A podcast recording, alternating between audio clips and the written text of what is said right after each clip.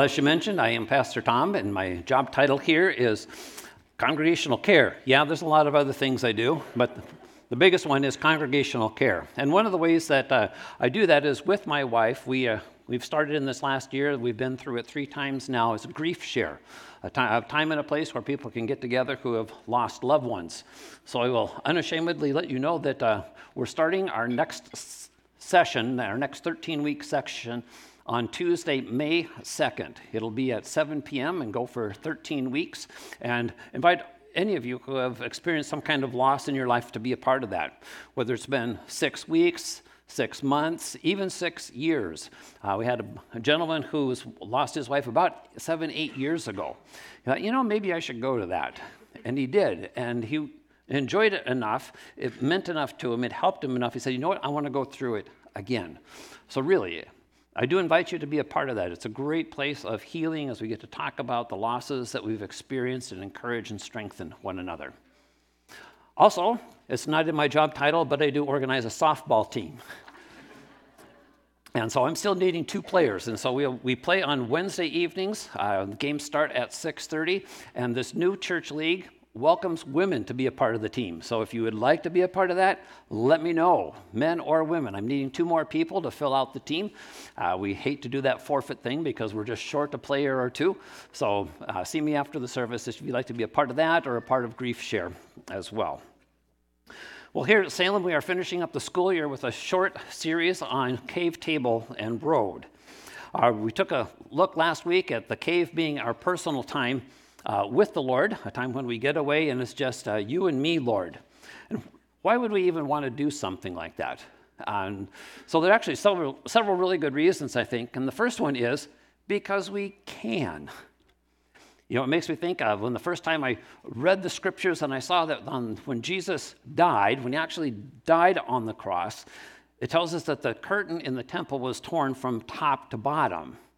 This was the curtain that separated everybody from the Lord. The Lord shall we say, inhabited the Holy of Holies, but nobody could go there except one priest once a year. But in Jesus dying and paying the price for our sins, now we can go in there. We don't need anybody going there on behalf. We can go there. We can talk to the Lord face to face, as it were, because of what Christ has done. So, since He's opened up that relationship, why not go and spend time with Him? Uh, another reason is Jesus did that kind of thing. He would get away from time to time. It would be just him. You know, in particular, we think about him. It says that he was praying all night about the decisions on which ones to make his closest disciples. Jesus would spend time pulling away. Jesus would spend time focusing on time with his Father, and he'd be seeking his Father's direction. Another reason to spend time with the Lord in a personal cave time is relationships take work.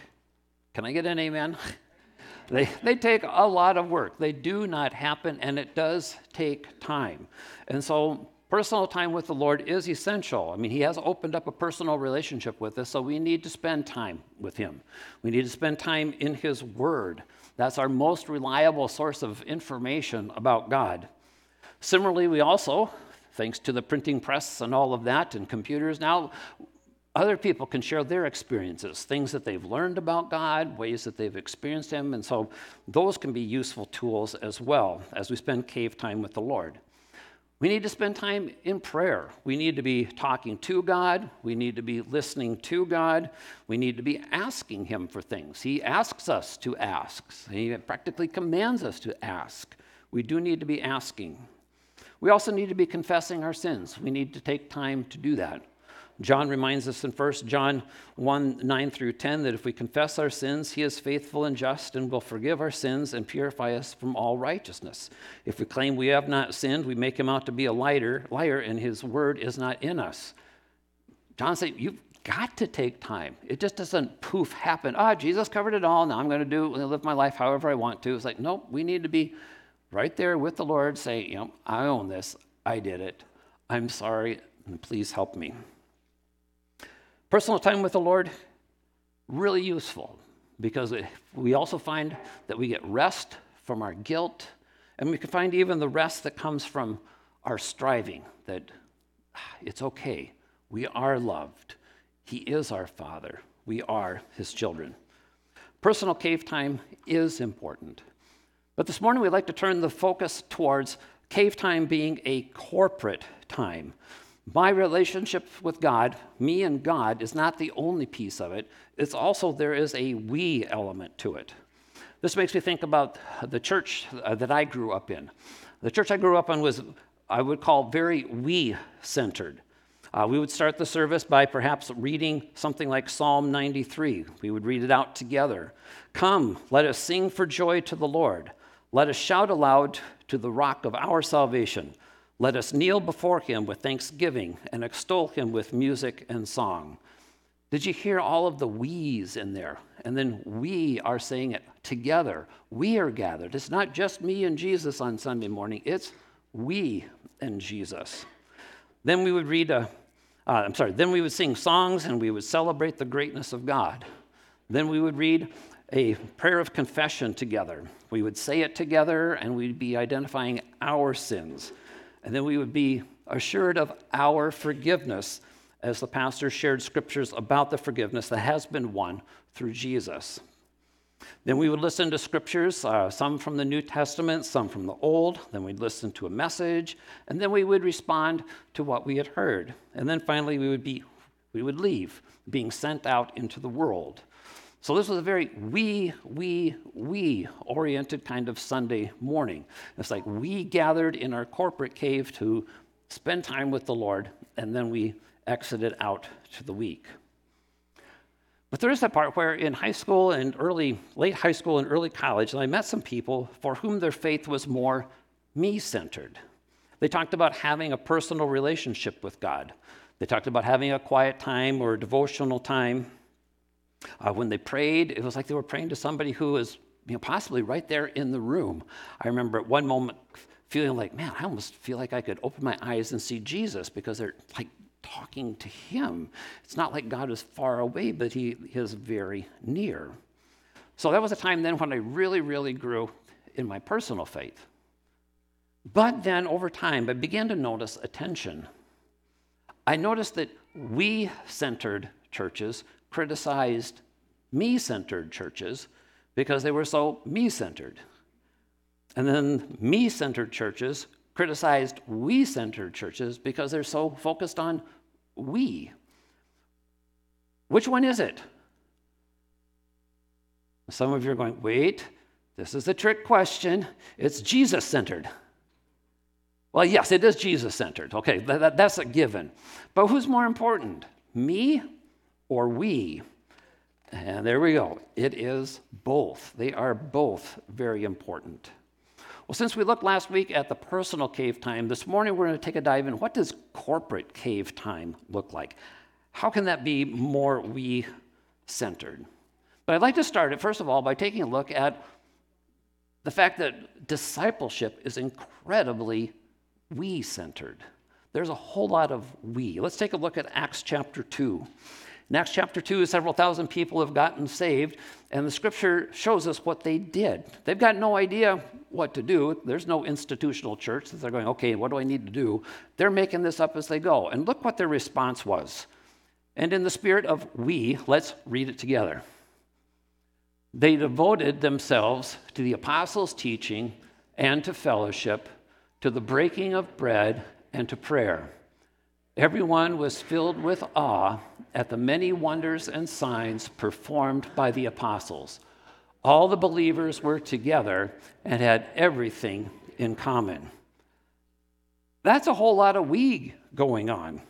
They were learning together, they were praying together, they were fellowshipping together, they were breaking bread together, they were sharing stuff together very much about we. And that's their, that's their initial response. Nobody got together and saying, okay, let's have a congregational meeting, get some bylaws together, and all of that.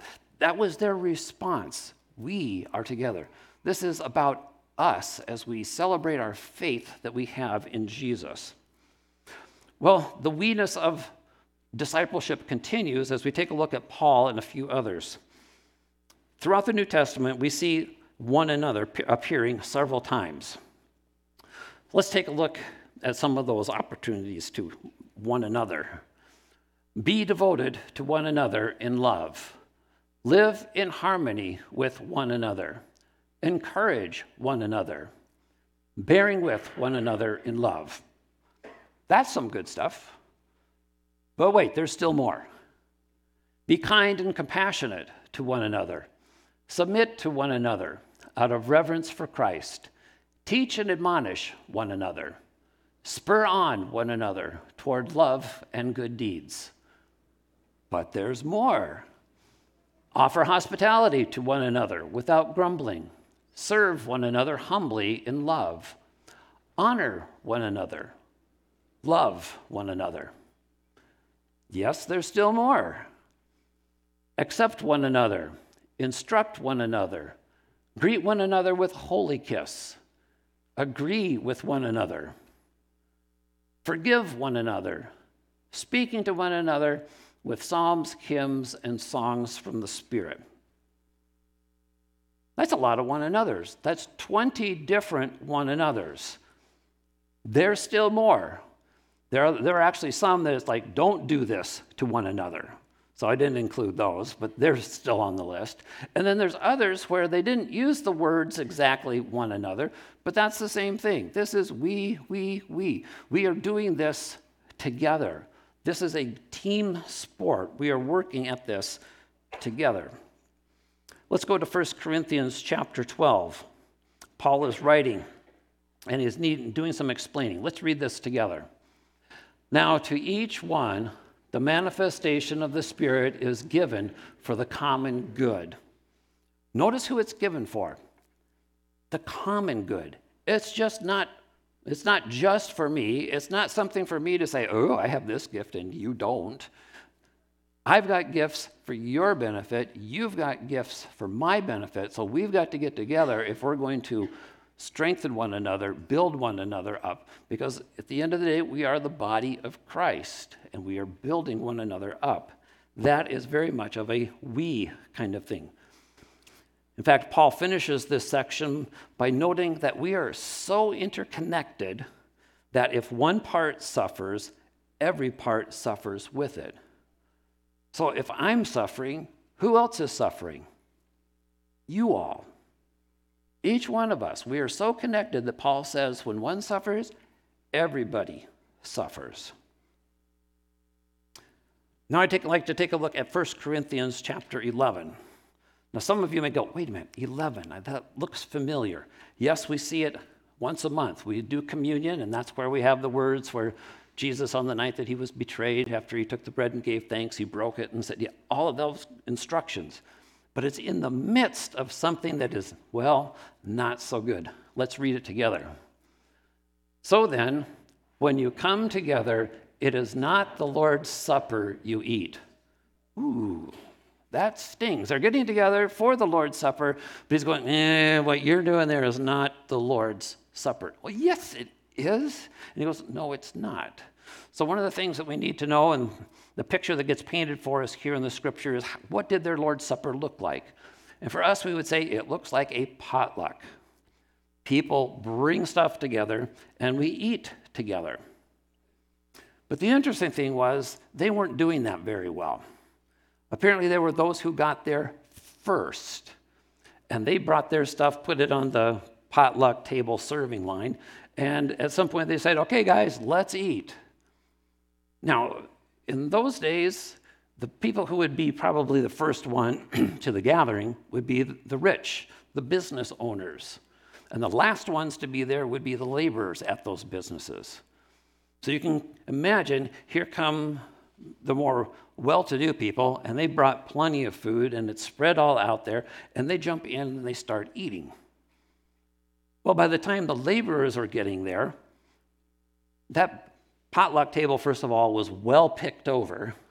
And what they brought really wasn't very much because they didn't have much. And Paul's going, This is wrong. This is the body of Christ. You're supposed to be in this together, and you're not. This is not a together kind of meal. In fact, Paul says as he finishes up that section, Or do you despise the church of God? By humiliating those who have nothing. Ooh. This Lord's Supper was supposed to be a family event. This is a team thing. We're supposed to be together, and you guys couldn't be any further apart. The Lord's Supper was to be a we event, not a me event. Well, since the, the we-ness of discipleship is so clear, why do we struggle with it?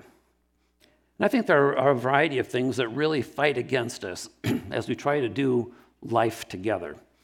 First of all, our culture places a high value on me. I recall whether it was late elementary or junior high, doing some American history, and one of the things that was highlighted and highlighted again and really pulled out was how did the how did we, shall we say, conquer the final frontiers? And the books talked about this rugged individualism that settled the rest of the US, kind of between the coasts. And so that was highlighted as, you know, this is a, an awesome trait of the United States. It's our rugged individualism. Uh, yeah, that's what happened, but that really isn't serving us really well. And yet we really have bought into that. So much of our culture is about me. In fact, in the 19 the decade of the 1970s. Uh, that was uh, dubbed the me generation, or sorry, the me decade. And there were all kinds of self this and self that going on. Uh, we had the 60s where they were casting off uh, the, the restraints of institutional things and just do your own thing. And this reached full bloom here as it's like, well, there's the self this, self that. You just really got to love yourself. And that's the kind of country that we've grown up in.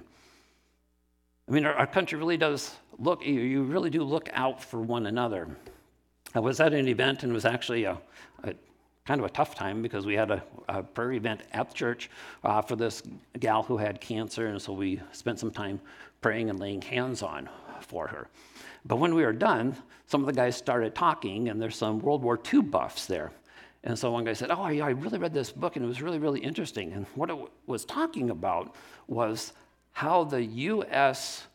prisoners of war were treated by the Japanese.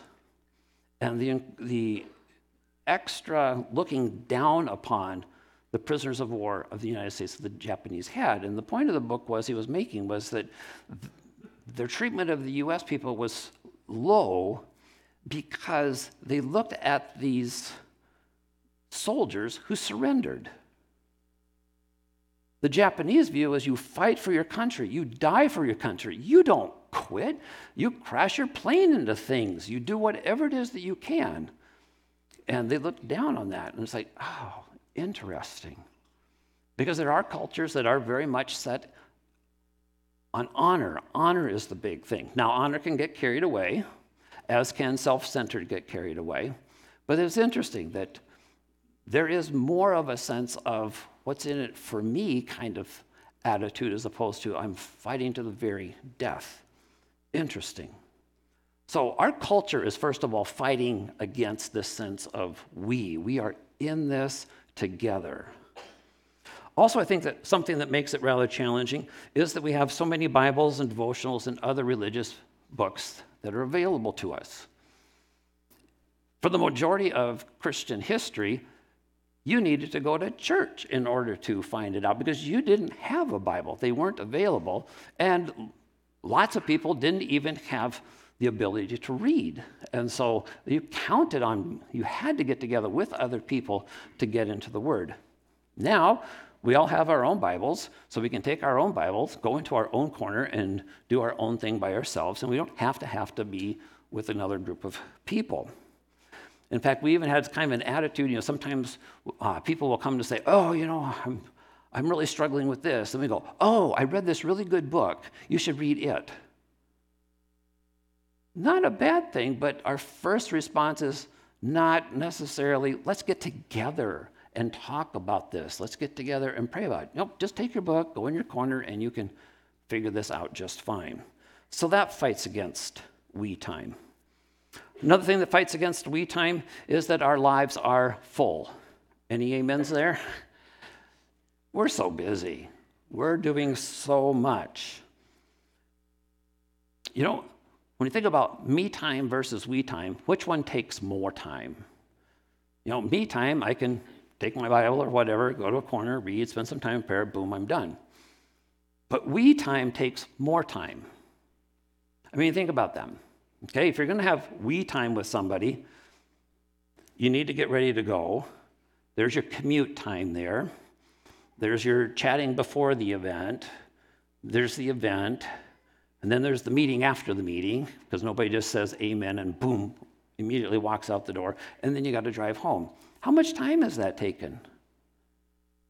Huge. Hour and a half? Two hours? You had a really good group. The group itself lasted two hours, but you've got at least 15 minutes of commute on you. That two and a half, that's a lot of time. And that fights against us being together, saying, okay, we're doing this, we're traveling this road together. It also doesn't help that we have an enemy, the devil, who wants to keep, uh, kill, steal, and destroy. That's fighting against us. And if we can, he can keep us apart, he's succeeded. That he, we really need each other, and if we can keep each other, keep us apart, he wins in that. And then there's the ever present problem of our own sinful nature. It is so selfish and so me focused. We often ask, you know, what's in it for me? And if there's enough, not enough in it for me, I'm not doing it. So this morning, I'd like to turn that question around and ask it in the opposite way What's in it for we? Is there enough we value in this that I'll take time to do it? So let's take a look, first of all, at cave time. As we think about, you know, what do I need as I do my we time? I can look at cave time and say, you know, I need to get away from the things that distract. Yep. I need to spend time with Jesus, just me and Jesus. I need to place myself in God's Word. I need to pray to the Lord. I need to hear from the Lord. I need to confess my sins to the Lord. I need to experience the Lord's forgiveness, and I need to experience the Lord's direction in my life. Okay, that's why do I need to be here? But now let's look at, you know, why should we have a corporate time? Well, interestingly enough, we can take pretty much all of those me things and go, wait a minute, we need that for we as well. We need to get away from things that distract. Our tribe needs to get together outside of the normal busyness and distractions of the day. We need to spend time with Jesus. It's not just me sitting at the feet of Jesus, but now it's we. We're going to come together. We want to hear from the word of the Lord. It's a we thing as opposed to a me thing.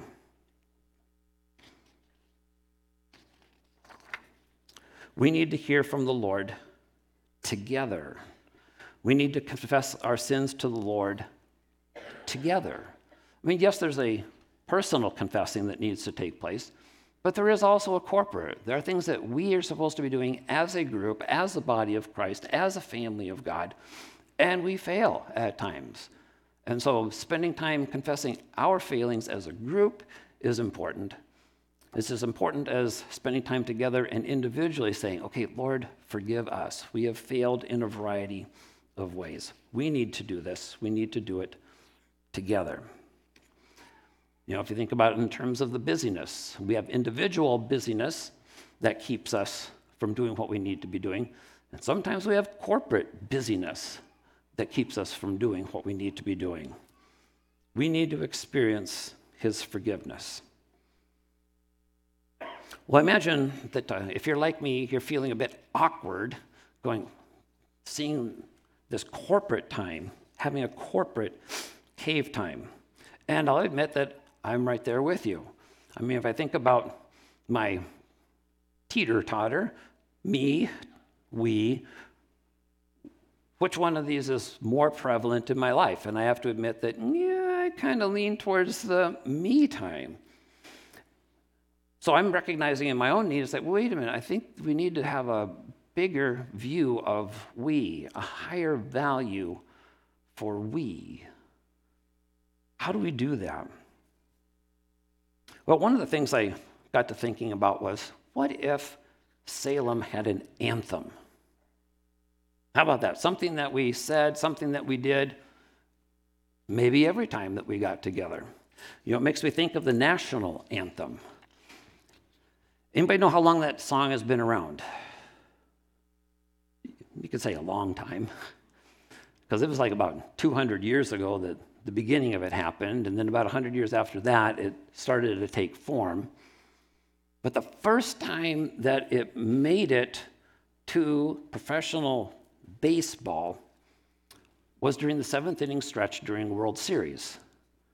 Seth would be thrilled because it, it, the Cubs were in the World Series, and they were playing the Boston Red Sox. 1918, and so even Babe Ruth at the time was playing for the Red Sox. And World War II, or sorry, World War I is going on at that time. And so somebody decided, you know, during the seventh inning stretch, let's play the national anthem. It was a hit. The response of the crowd of national pride was just palpable. They said, we got to keep doing this. And so they did. And so eventually, the national anthem made it to the beginning of the game, not just relegated to the seventh inning stretch. But then, as you're also aware of, I'm sure, that uh, the national anthem is not limited to baseball anymore. It's in so many sports. That's how things get started. So, like, yeah, a national anthem, something that reminds us of who we are and rally together, stick together. And especially during World War I, we have a common enemy. This rallies us together. So, if we were to have an anthem, what might that be? I'll put out there how about the Lord's Prayer? Something that brings us together. This is why we are here. So I'd like us uh, to first of all say the Lord's Prayer. And so let's do that together. Our Father in heaven, hallowed be your name. Your kingdom come, your will be done on earth as it is in heaven. Give us today our daily bread and forgive us our debts as we also have forgiven our debtors. And lead us not into temptation, but deliver us from the evil one. For yours is the kingdom and the power and the glory forever. Amen. Let's take that apart for just a minute. The first line there Our Father in heaven. First word, our. This is a we prayer. That's not me, it is we. This is our group. Also, it's got the word father there, which is a reminder that we are a family. Individually, he's our dad, so guess what? We're all family. We've all been adopted into the same family. That's a great way to start. The next part, uh, we got three petitions. These are things we're saying, God, may this be. May this be. May your name be hallowed. May it be honored in every way. May your kingdom come. There's this kingdom spreading that needs to take place. It started with the 12 and some others, it's gone to thousands, but it needs to keep on going. Your kingdom come. Your will be done on earth as it is in heaven. Lord, would you help us to obey you, to follow you like those angels do? You know, you think about the angels, and God says, jump, and they say, How high? When God tells us to jump, we sometimes ask, Why? May your will, Lord, be done on earth just like it is in heaven. Next, we have Give us today our daily bread. We have needs, they're real. He wants to meet those needs. And so we come asking. Next, we have, and forgive us our debts as we forgive our debtors. That's a big one. That's a tough one. Forgive. Does Jesus really mean forgive us just like we have forgiven others? That sounds an awful lot like if we don't forgive others, we don't get forgiven. When Matthew's version of this prayer being taught by Jesus to his disciples, he goes on after the prayer is done, and that's exactly what he says. He says, if, For if you forgive other people when they sin against you, your heavenly Father will also forgive you. But if you do not forgive others their sins, your Father will not forgive yours. I don't think it gets any clearer than that.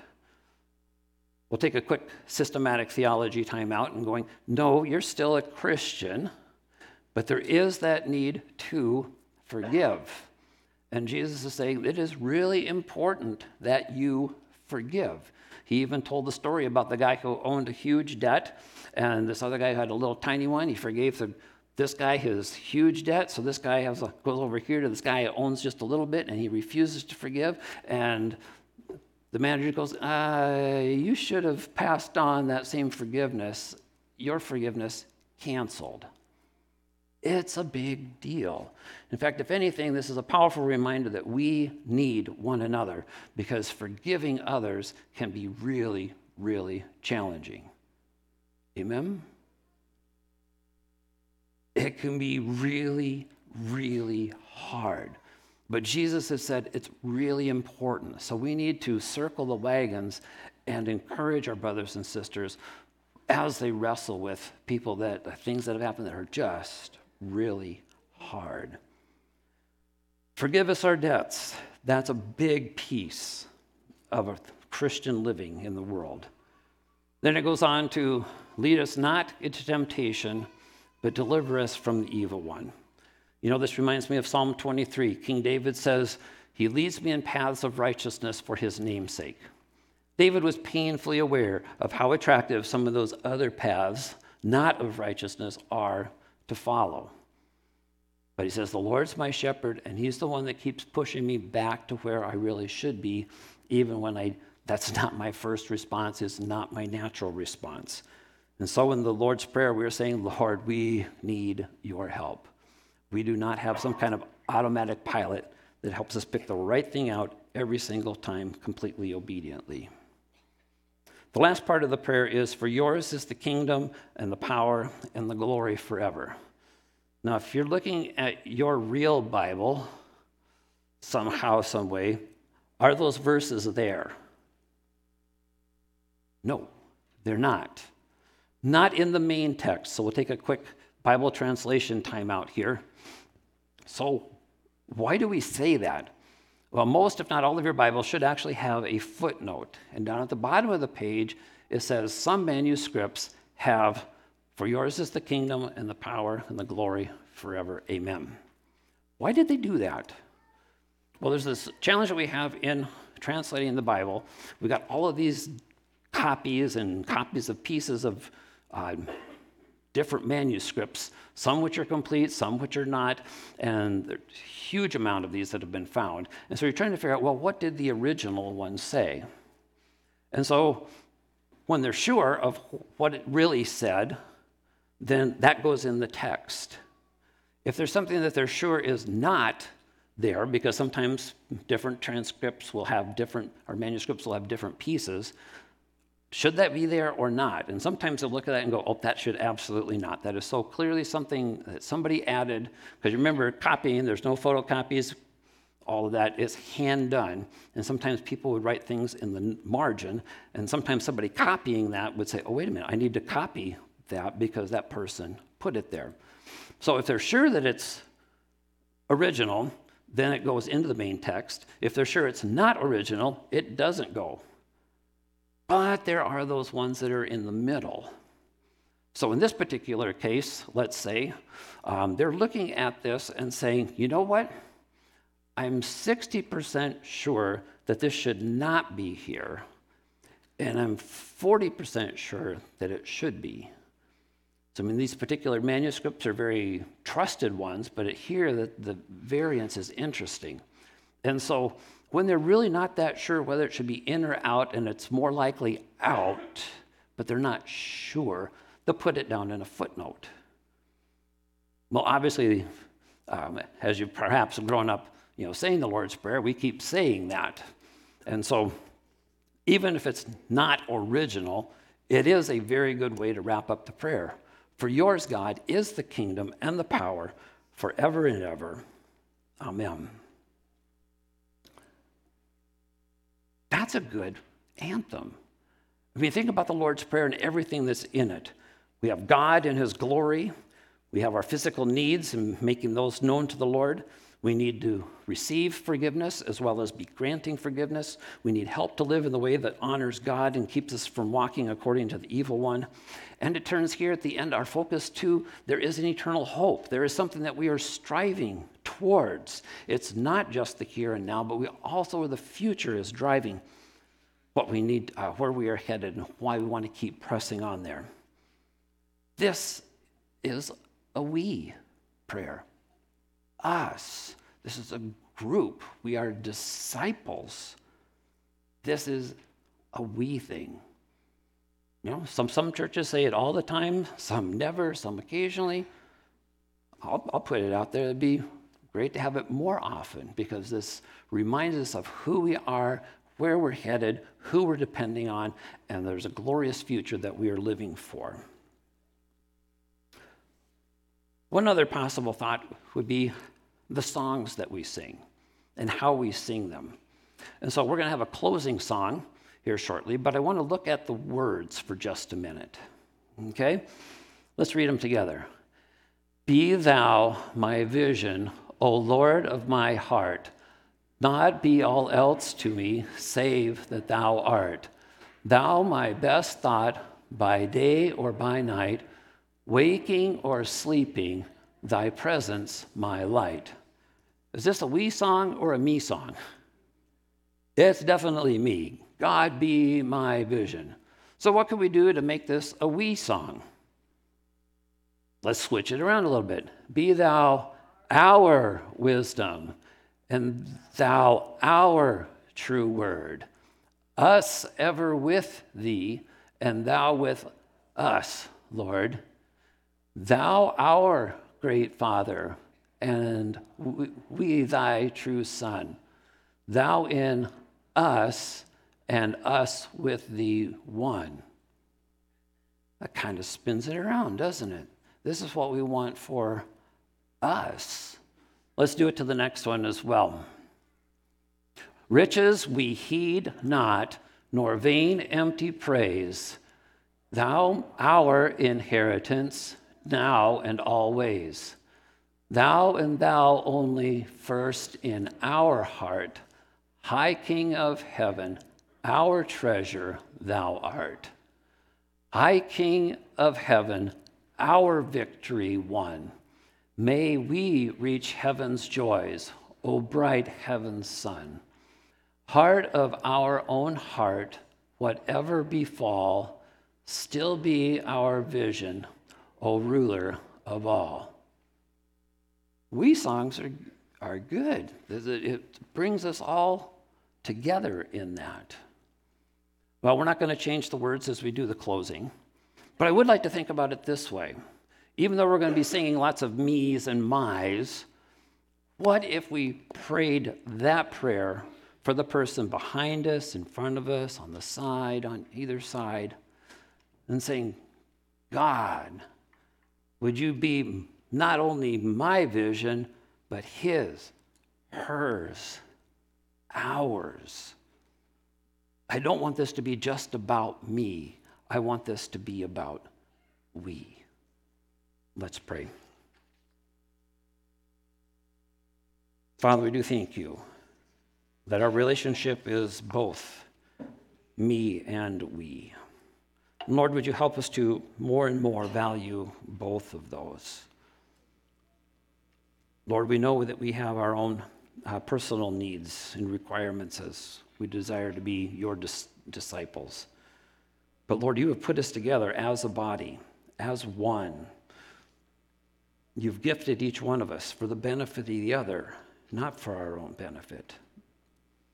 Lord, would you help us to more and more reflect a group a body that really loves you.